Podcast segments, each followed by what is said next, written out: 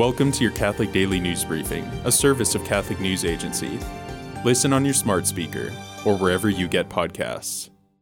Pro life advocates are calling on President Joe Biden and congressional Democrats to preserve the pro life Hyde Amendment. The amendment bars the use of taxpayer funds for most elective abortions. The policy is not permanent law, so it must be attached to individual appropriations bills in order to take effect.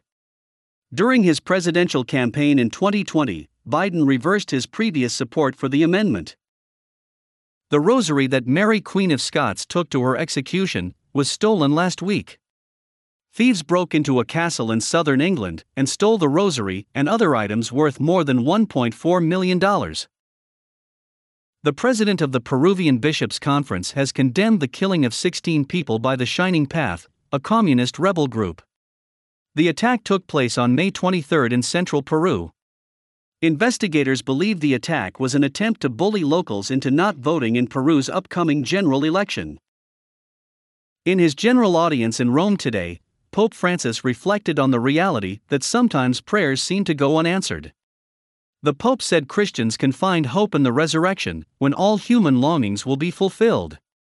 He also encouraged Christians to meditate on the Gospels, where the response of Jesus is at times immediate and at times delayed. Today is the feast of the 15th century Italian saint Philip Neri.